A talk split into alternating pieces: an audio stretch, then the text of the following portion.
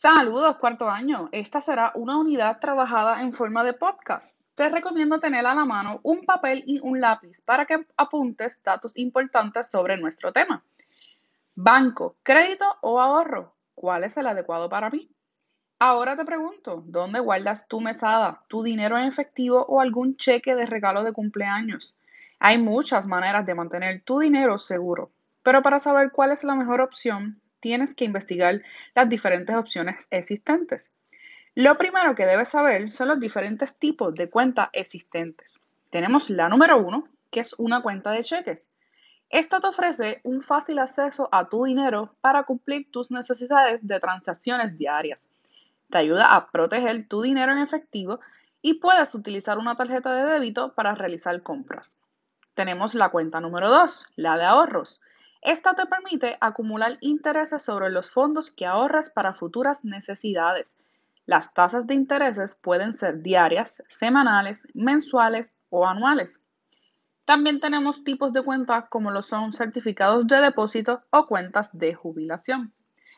Ahora bien, conozcamos algunos datos sobre los bancos y las cooperativas de ahorro y crédito. Apunta por ahí. Las cooperativas de ahorro y crédito son cooperativas financieras sin fines de lucros, cuyos propietarios, como todas las otras, son sus propios miembros. Ahora bien, en los bancos son entidades con fines de lucro, cuyos accionistas son los dueños. En las cooperativas de ahorro y crédito, las ganancias son de sus miembros y esto permite menos tasa de préstamos, más ganancia en depósitos y servicios gratuitos.